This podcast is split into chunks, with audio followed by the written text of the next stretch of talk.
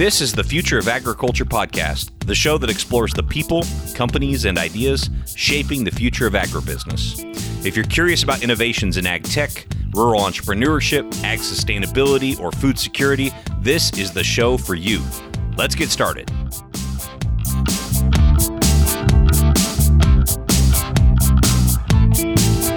Hey there, thanks so much for downloading this episode of the Future of Agriculture podcast. My name is Tim Hammerich. It's my pleasure to bring you these stories every week of the founders, the farmers, the innovators, the investors, the people shaping the future of agriculture. A topic that comes up often in my conversations about the future of ag, especially lately, is how can we all help producers to be more profitable? Because if they're not making money, that affects the entire food system. So that's sort of at the core here. This is especially relevant given how much lately in the last five or six years has been invested in technology to make farmers more efficient, only to see them, in some cases, still struggle for profitability. Joe Swartz is the Vice President of American Hydroponics and an industry leading consultant for commercial controlled environment agriculture, including both greenhouse and indoor ag. Joe and I have kept in touch since he was first on this show over two years ago. I can't believe it's been that long. I was encouraged to hear that after that episode, a conventional Midwest farmer reached out to Joe about potentially diversifying their operation by adding greenhouses. You can hear that episode if you'd like by searching for episode uh, 71. Some platforms like iTunes will only go back 100 episodes, so you won't find it there, but you can find it on the internet, I promise. We talk a lot about on that episode the economics of greenhouse and indoor ag production, but I wanted to bring Joe back on the show to talk more specifically about what it might look like if more conventional growers were to incorporate this type of farming system to diversify their operations. We also get into what someone should expect in terms of return on investment with the, uh, something like this and what considerations they should address before considering going into this type of farming. Also, make sure you stick around to the end because Joe shares about a certification program that he's working on that I think solves some really, really interesting and relevant problems currently plaguing that industry. Really enjoyed this conversation. Joe's going to start off by sharing how he found himself transitioning from farmer to greenhouse farmer to consultant. Here's Joe Swartz.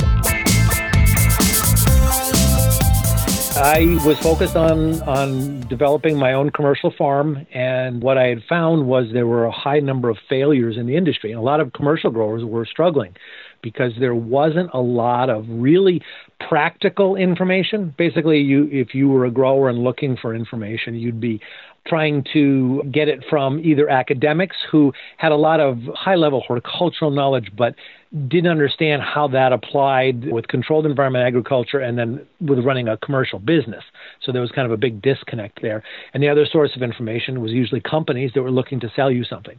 So I had a lot of growers reaching out to me when they saw the the level of quality production that I, that we were putting out and and the success that we were having as growers, they they came to us with a lot of questions. And so it really kind of pulled me into that that end. I really didn't plan on being a consultant at all but the need was so great and I saw so many really good people and and good growers but but people that were struggling.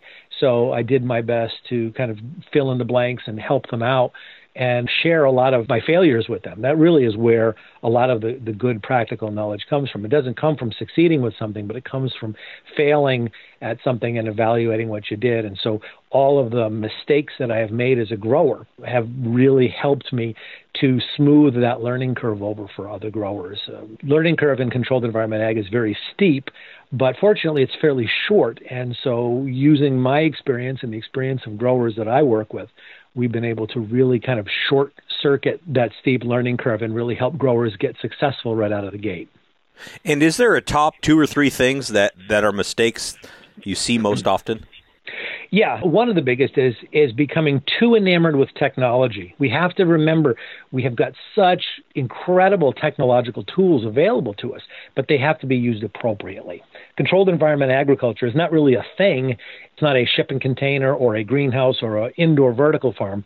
What what CEA really is is the appropriate technologies used in the right way. So it's a it's like an experienced plumber who has a wide array of high level tools and he or she will select those tools and then use them with a skilled hand for a very specific job. So a, crescent wrench may be the best tool for a specific job versus, say, an acetylene torch or or, or, a pipe cutter. It depends very much on what that job that person is doing. And controlled environment agriculture is no different. So that's a really big and very important component when a grower is is looking at this is to help uh, we help to develop that uh, understanding for a grower of which technologies make the most sense for their situation where they are what they're growing what infrastructure is available. There's a lot of factors that go into that. And so by choosing the correct tools and then using them appropriately is a huge component of success or failure. So that's very very important. Also, growers tend to steer clear or, or focus more again on, on some of the technological tools and not on the horticultural production. This is farming and we need to, to understand that CEA are just farming tools. And the farther away we get from proper horticultural production, the more challenging it becomes. So I always try to pull people back and say, this is farming.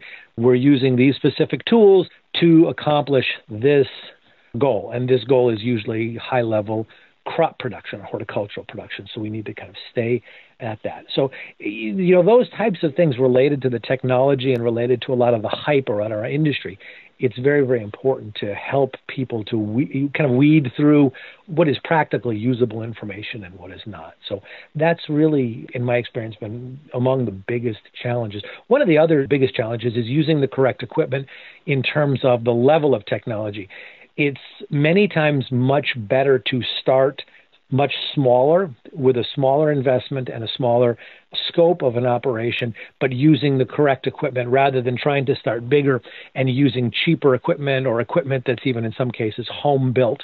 I see that a lot and I've made that mistake a lot. I've tried to build my own systems using materials that maybe are not the best for that application.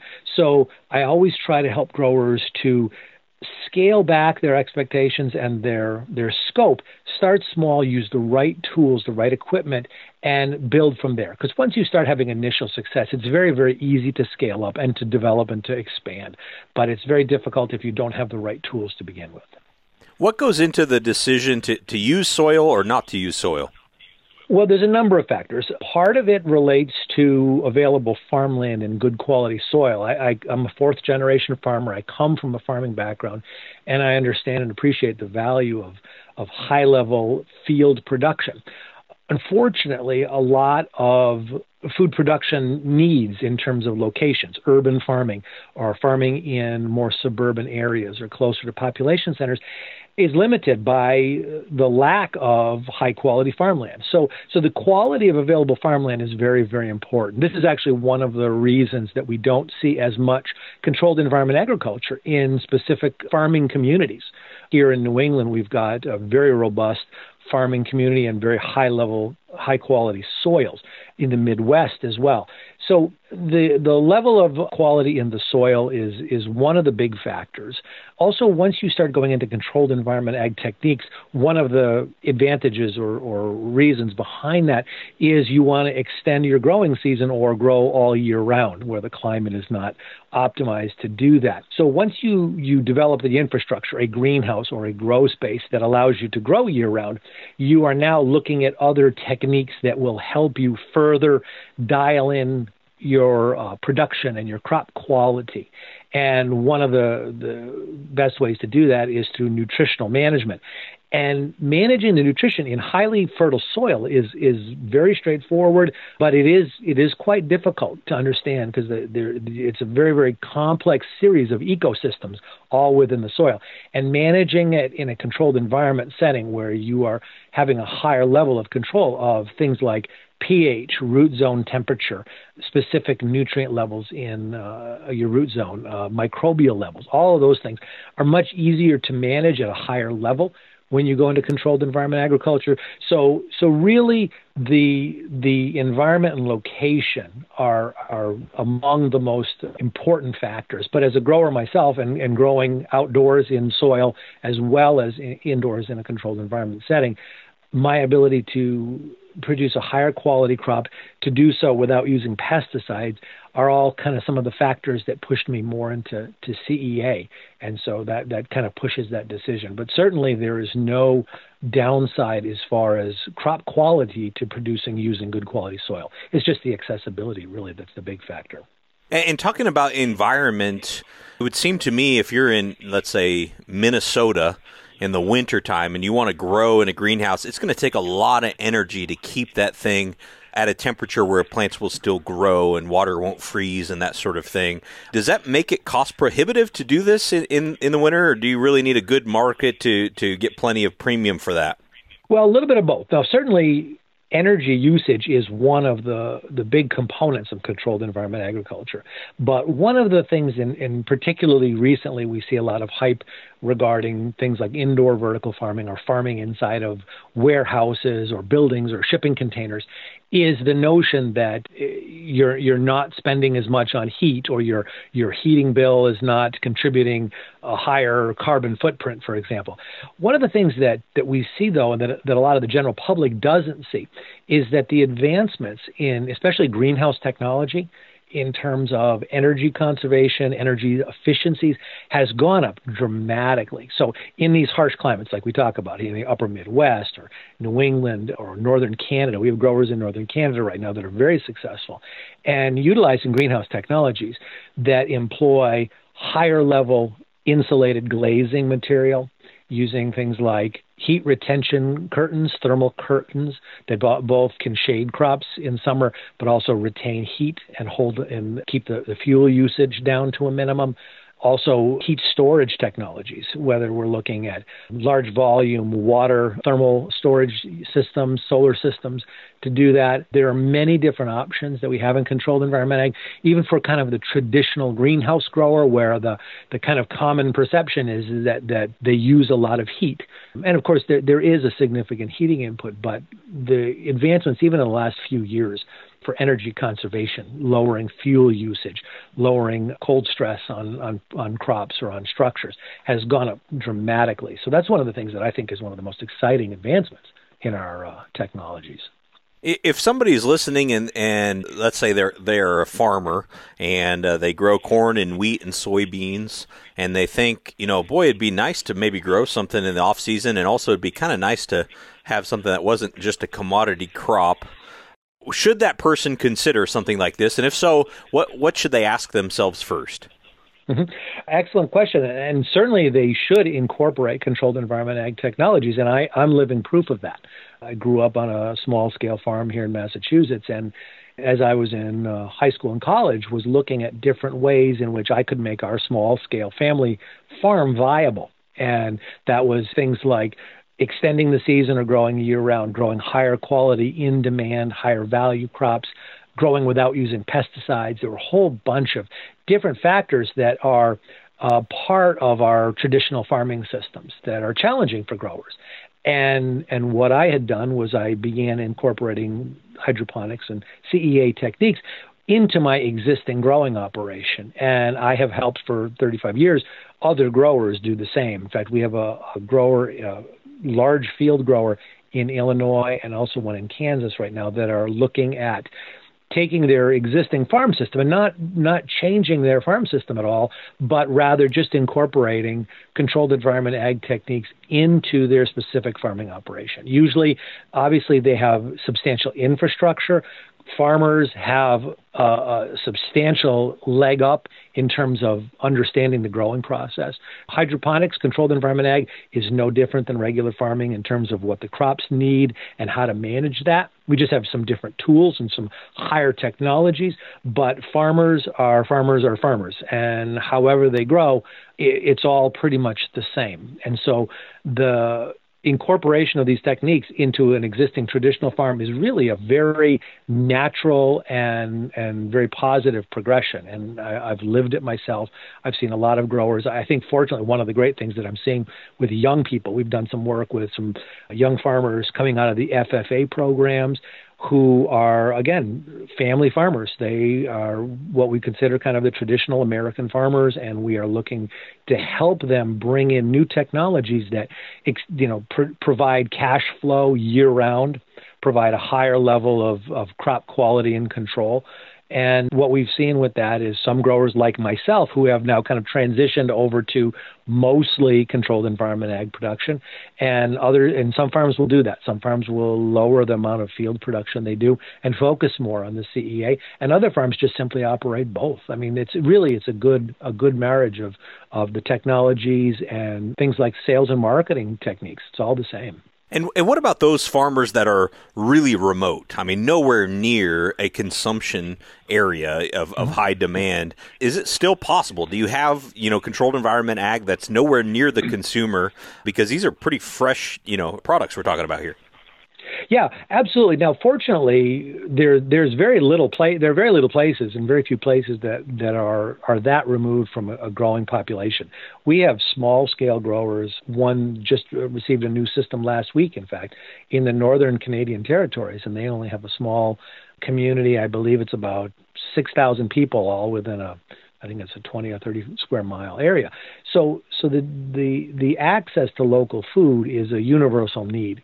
And so, really, anywhere where there's viable farming options, the controlled environment ag systems work into that. Now, in terms of post harvest quality, kind of the ability to ship longer distances, what we have with controlled environment ag techniques is it allows us to to grow high quality crops that that when cared for properly, when properly harvested, when properly stored at the right temperatures, actually have a substantially longer shelf life than many of the kind of traditional crops. They're still mostly tender leafy greens and culinary herbs that have the the same limited shelf life of of uh, the, their field grown counterparts, but certainly distribution is not a challenge with uh, regards to getting them to marketplace. I mean, we have growers in in in very rural areas that still can distribute their crops.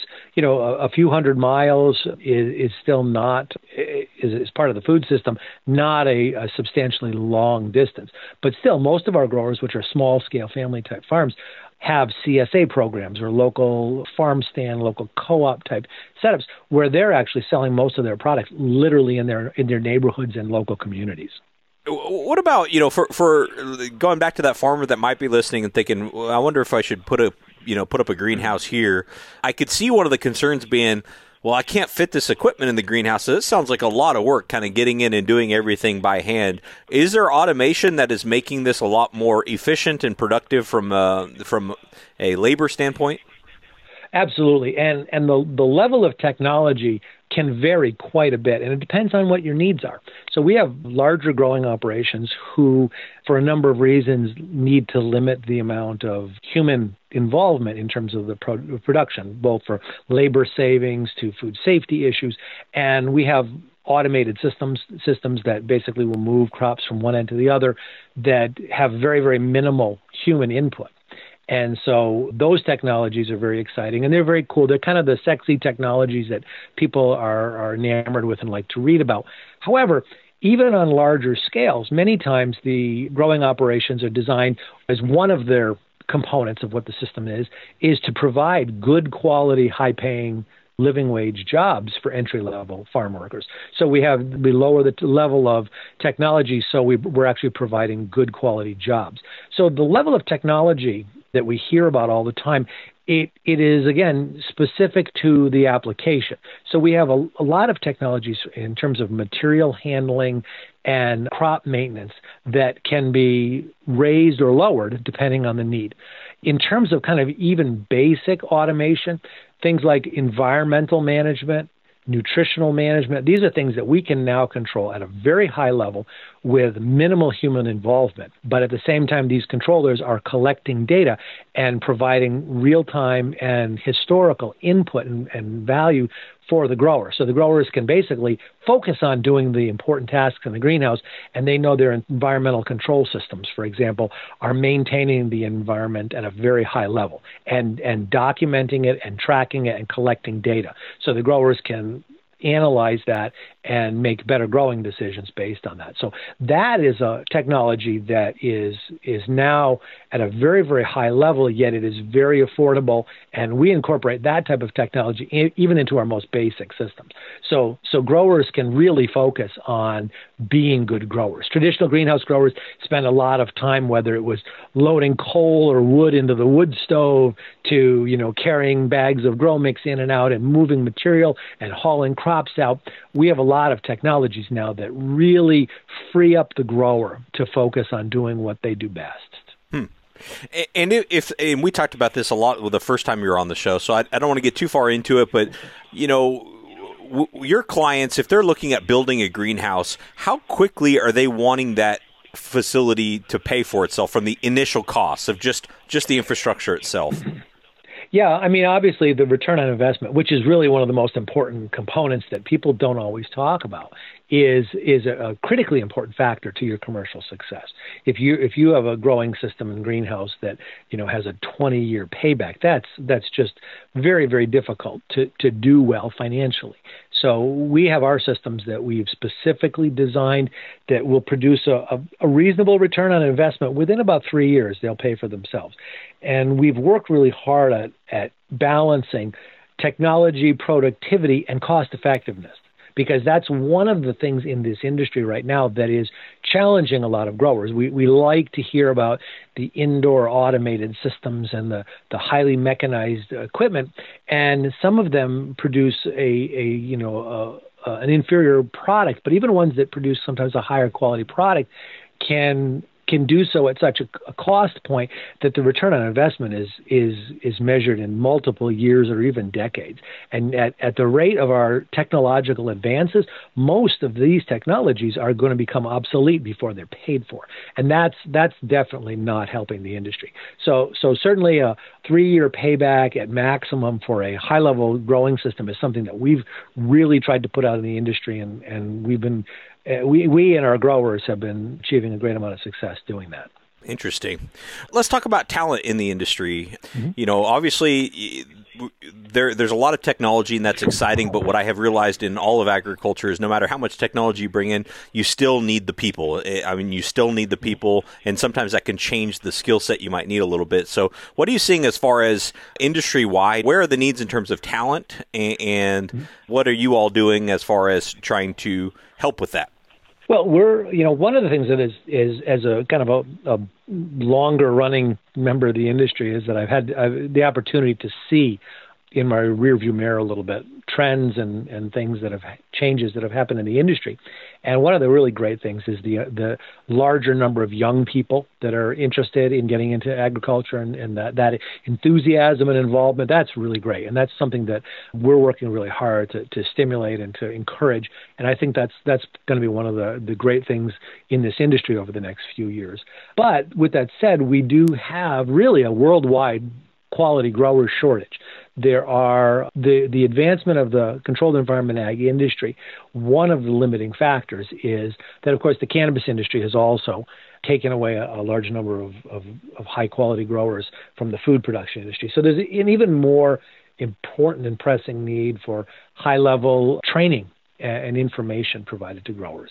So one of the things that, that our company AmHydro is doing right now is we are developing a certification program, and, and this is really twofold. One is to provide high-level grower training, and this is to provide growing knowledge and experienced skill to either new people to the industry or even existing growers that are, are looking to, to raise their skill level. Obviously, as we have worked over the past 35 years, we have worked with many of the high level growing companies and farming companies across the world that, that you may have heard of. And we understand that there's a very, very specific need for the type of long term commercial experience that we've had. So we provide everything from a very basic level. So for most growing operations, for example, we will come in and train or provide online training for everyone on the growing team. And this is literally from maintenance people all the way up to, to low level growers. And this is kind of a very base level information and techniques and technologies. And then we have a higher level for specifically for growers and grower managers. And so this this serves two purposes. One is it provides not only a growing operation with a, a, much higher level of skilled growers and skilled personnel, but really we look to develop a, a very cohesive growing team.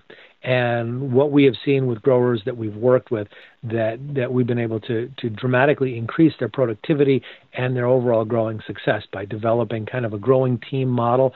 This could be everything from standard operating procedures to growing uh, technologies that are very specific to one growing operation. So we can do kind of all of that. But the other component of that is in, in the industry itself.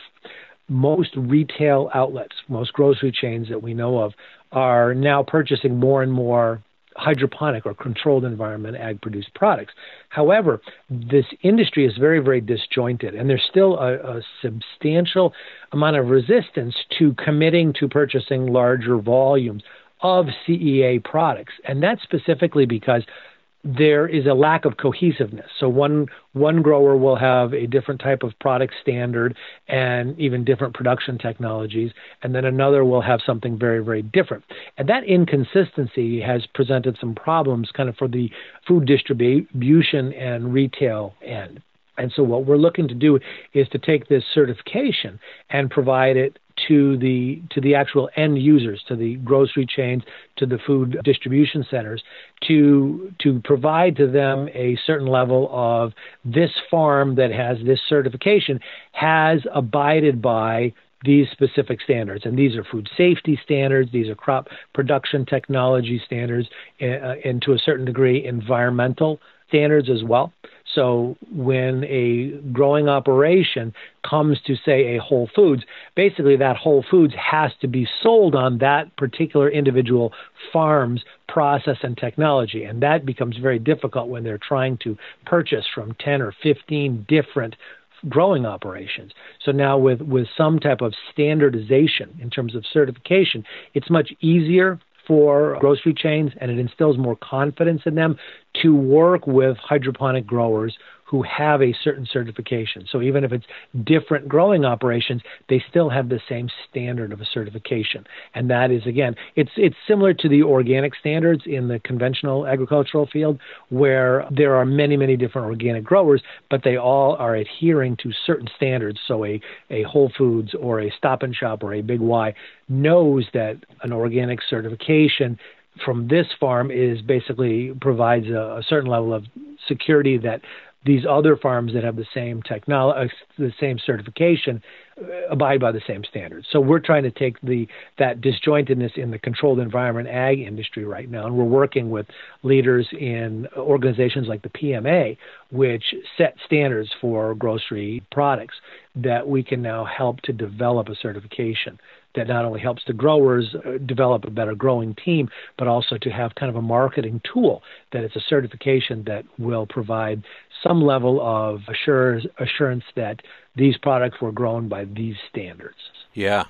Yeah, and I know you all are, are still going to, you haven't quite rolled that out yet, but what types of things would go into you know a standard as far as you know what fa- what variables would be involved there Okay, so in terms of say the crop standards, the the standards would be for a large number of different crops, different quality standards. I mean, in the in the produce industry right now, there are certain acceptable standards, and this is everything from pack size to crop quality, in certain cases to pest management practices.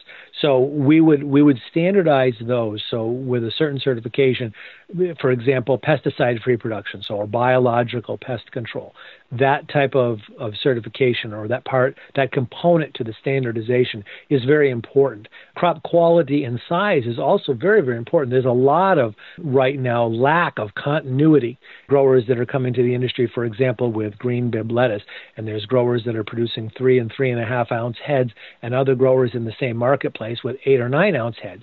And while some people see that individuality as a benefit, the the actual grocery retailers see that as a, a, a negative, and it's a it, it's certainly a source of some of that resistance to buying those products. So so certain quality standards and pest control standards are very important. But then we also also dovetail that with food safety standards. So how that crops, how those crops are handled, literally from the day the seed is planted to the time it is delivered to a grocery store. That that everything from handling practices, all of the this what we consider the standard food safety practices to traceability. So a grocery store would have the ability to know that these operations have been approved that they have a traceability program. So if Tim, you're growing your lettuce and Whole Foods got a call that someone raised a food safety issue with your lettuce, you could very, very quickly determine that the lettuce you delivered on Friday, you could follow that chain backwards and you could show exactly what temperature it was kept at in coolers, who handled it, how long it was in storage, where it was transplanted, and by whom. So all of those kind of standards that that are evolving in the industry now, we're trying to incorporate that to smooth out some of the the resistance to controlled environment ag because controlled environment ag right now really is as part of the the the grocery industry and the produce industry really is advancing quickly, but one of the big growing pains is that lack of standardization. Yeah, then of course, I mean the, the, huge benefit of helping other entrepreneurs eh, have a framework to follow. I mean, that's the biggest thing for me. The hard thing about starting my own business is developing the process. It takes years to develop the processes. Yeah, yeah. So if you're certifying them and teaching them, hey, here's a process that works to meet these standards, that's just a massive benefit for people who want to get into it for the first time and people who are struggling right now who want to improve their processes. Yeah, that that's exactly right. And, and this really was born out of the fact that as part of AmHydro's consulting services and our, our, work within the industry is that was one of the biggest needs. And we've had a number of, of high level and high profile growing operations come to us with questions and, and challenges related to developing their own process and standardization. And so in doing that and then also working kind of with the grocery industry like the PMA is seeing that the demand is there on their end. So it just seemed to to make sense and be kind of the natural evolution that you know we've been doing this for a long time and we've helped growers become successful at developing the standardization but kind of the next step then is to kind of help the industry overall to do that and it seems like there's a need on the growers end and there's a need on the sales end so it just seems like the time is right right right all right. Well, Joe, how can how can we support you? What you know, what do you have going on that you'd like people to check out, or or how can we follow up with with what you're working on? Well, uh, certainly appreciate all of the input. We get a lot of support and a lot of interest on AmHydro's social media. So AmHydro has obviously an extensive social media presence from the website amhydro.com to uh, Instagram, Facebook. We have a presence on LinkedIn and Twitter. And I personally, Joe Swartz and Hydro Consultant on Twitter. We do have upcoming seminars. We have three or four times a year in Northern California. Our next one is coming up in February. So if anybody's interested in, in joining us for a two day intensive in the greenhouse growing seminar, please feel free to check out the website. So I think that those are really the best tools that we've got available. Thanks so much to Joe Swartz for being on the show, and please make sure you go check out everything they have going on on social media. Do you know a conventional farmer that's invested in a greenhouse to diversify their operation? I'd be curious to talk to them more about the themes discussed on this episode. Send me an email about them, tim at aggrad.com. That's A G G R A D.com.